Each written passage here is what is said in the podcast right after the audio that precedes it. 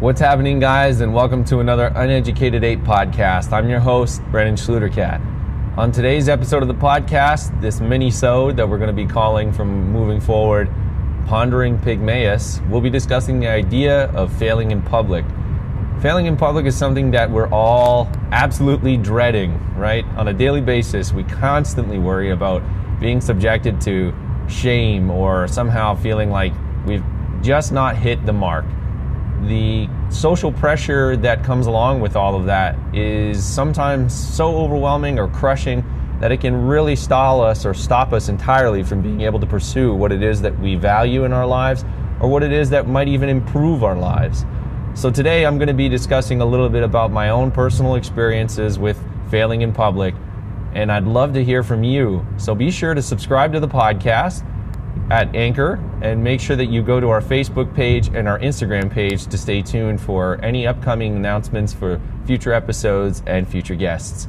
And without further delay, let's have a little chat about failing in public.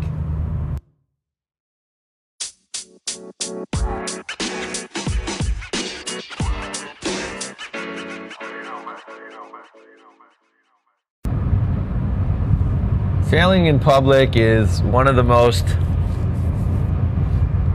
positive experiences I've ever had and continue to be. I've never really had much of a problem with putting myself into something and then coming out the other side with a value of some kind that was in the positive.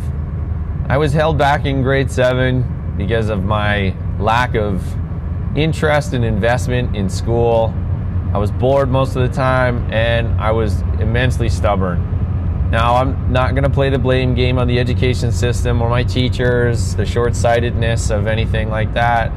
It's just the way it was, and I don't feel bad for it. And I certainly don't feel bad enough for it not to tell everybody on this podcast. I was held back not because I was inept, but because I was not ready to just put myself all in. There were a number of things going on on a personal level at that time, a lot of loss in the family, and it's difficult to sort of orient yourself when you're 12 years old and you're trying to get a grasp on the scope of life. But beyond that, it's not my only failure.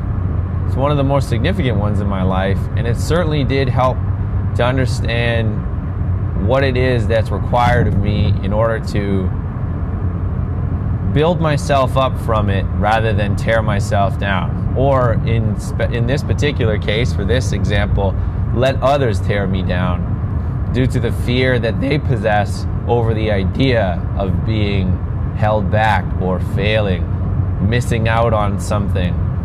These things are always on our mind, some subtextually, subconsciously. Our society is built upon the idea of failure being the most close thing to death that we could possibly ever get to. Death being the absolute fail, the absolute denial of our success and potential. And so we strive so diligently, or maybe not even so much so, we believe that we do at times, towards establishing and maintaining some kind of a legacy so we feel that we can cheat death. Now, I won't discuss too much more on the subject of death in this particular podcast, but it is something that eventually I will touch on, as it is a subject that I've been fascinated by since I was four. And I've studied a great deal on the processes of death, the experiences of those of whom that were caretakers of those that they loved dying, and a whole slew of material that's been written on the ongoing exploration that is death. Now, back to the topic at hand about failing in public, we're looking at it from a perspective of how it is always seemingly fear induced. We're caught up in this turmoil, this internal twisting uh, over the idea that there's just no real way for us to win in this case. So, of course, we're bound to find ourselves feeling inadequate, valueless, incapable. But it's not true just simply because of an initial slip or our inability to be able to immediately accomplish a goal that we've set ourselves to. If we've never been able to perform a, a, task or a skill or solve an equation before due to the fact that we haven't had the appropriate amount of time for study and exposure to testing for our comprehension to fully envelop what it is that we've put ourselves to task over, how can we even remotely expect to have an immediate reward? The, the issue, obviously, underlying our current position in society, in our culture in the West, is that of immediate gratification, or you're somehow, as the person having posed the circumstance or the test, working some kind of malicious magic to deconstruct who it is that we are as an individual. It's always viewed as a personal attack. And so it really does seem to me that we've missed the educational point on that saying that failure is not fatal and defeat is not final. And there are multiple layers to that statement. One of them we obviously take to heart as being solely about us as an individual. And it does certainly apply to that level, but it, it also applies to me beyond that level where we begin to understand that it's not ever just solely about us in this life. It's always about the whole, one for the many. And it's a difficult thing to balance because there are so many of us. There's so many human beings on this planet now. We're approaching 9 billion. And of course, that's an, unfathom, an unfathomable number for us to really truly appreciate. So, why wouldn't it make sense that we would focus on just ourselves? But being so centralized can be limiting and that can begin to deteriorate our ability to appreciate others and connect to others in a way that's meaningful, purposeful, growth oriented. We want to be the best we can, and there's certainly nothing wrong with that. But one of the major issues with it is when we become so self absorbed and so socially inept that we can't even begin to serve the purpose to which we are setting ourselves to in a way that entrenches its value into our immediate community, our society, and our culture. And this is dangerous because we face such a massive amount of separation. The degree of separation is, socially speaking, these days, is intense and ever growing. That gap is broad these days in a very concerning and alarming way. But if we can somehow turn ourselves back to the idea that our individual success or failure is not solely just an education and an opportunity for us, but also for everyone else that has connection with us. And that could be more than we can suppose in the most immediate sense. How many people do we have on average on Facebook? I mean, how many people do we follow on Instagram? How many people follow us? And we may not even know these people directly, but we can certainly share in many things, in a great deal of the nuances and the details of our lives, so long as we're willing to face the reality that failure is not something that we have to allow to deconstruct or diminish ourselves and our potential. I've been in plenty of situations, even just over the last several years, where it's difficult to sometimes appreciate and see that for what it is, especially when we care so deeply about something and we're truly invested in having it become something great, not just for yourself, but again, for, for others, for many others.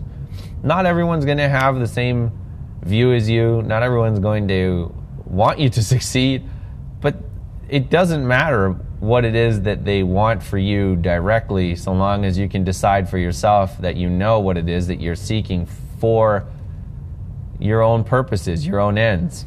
And in the end, we're able to become something that we never thought we could before. And that is truly magic. That is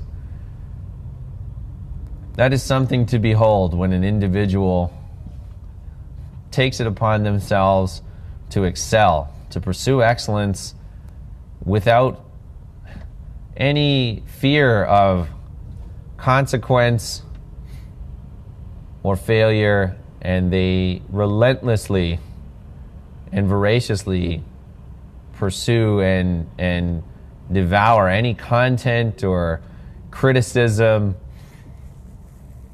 as fuel to perpetuate them to propel them further and further beyond what it is that they had even initially supposed was possible. I absolutely love to see when an athlete fails. I know that sounds strange, and I know some people may take that in the wrong context, so I'll be sure to clarify that the reason why I love to see an athlete fail is because of the magic that I had mentioned just a moment ago that can envelop them when they can see that the lesson is contained in that failure. The questions that can be asked after that failure are so much more rich and interesting than they had been before they ever experienced that failure. Failure is not fatal Failure is feedback. And that is something that I constantly reinforce in my athletes in my students. And I do that for myself every day. Every time that I start to read up on a new subject or try some new teaching method or introduce a new idea to my wife or to one of my students where they might have not been aware of something before and to see them really tussle with those concepts, those new ideas, and you can tell that there's some sort of an internal struggle. Now, it doesn't always have to be catastrophic or a war, but it's enough to challenge their current perspective. And that could be a catalyst for shifting your entire view and understanding on how you've been operating in the world even just in the most remote way, the smallest and somewhat almost undetectable way. And that can be very exciting because what happens next is anybody's guess, really. But in my experience, it ends up typically being something along the lines of incredible growth.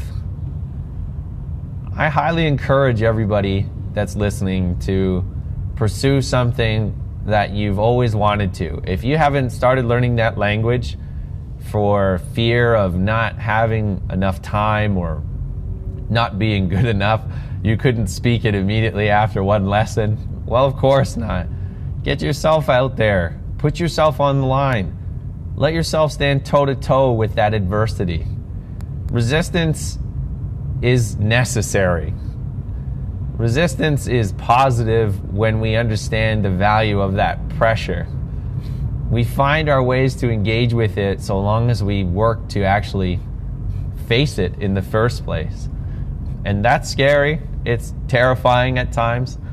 But honestly, guys, you won't regret it if you just stand the line and face down your fear and take some time to really, truly take a look at all of those presupposed negatives and the critiques, the criticisms, the naysaying. Just let it wash over you. Give yourself a chance to appreciate where they're coming from and decide to do what it is that you're doing anyway. I'll be discussing a little bit more about things like this in the future. I hope you've been able to at least gather or glean some things for yourself during this podcast, this mini-sode.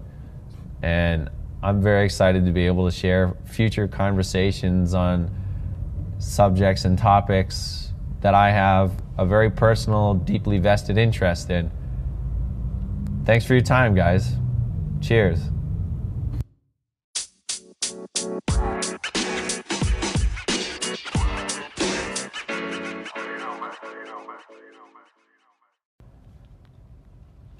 This has been another episode of the Uneducated Ape podcast and our very first installment of the Pondering Pygmaeus series. I'm your host, Brandon Schlutercat. Be sure to follow us on Anchor so you can stay tuned for our future podcasts. And if you can't find us on Anchor because you prefer other platforms, you can find us on Google Podcasts, Stitcher, Spotify, and Pocket Casts, Apple Podcasts pending. Be sure to also follow us on Instagram and Facebook to stay tuned for announcements on future episodes with very special guests. Thank you for your time and attention today, ladies and gentlemen. Until next time.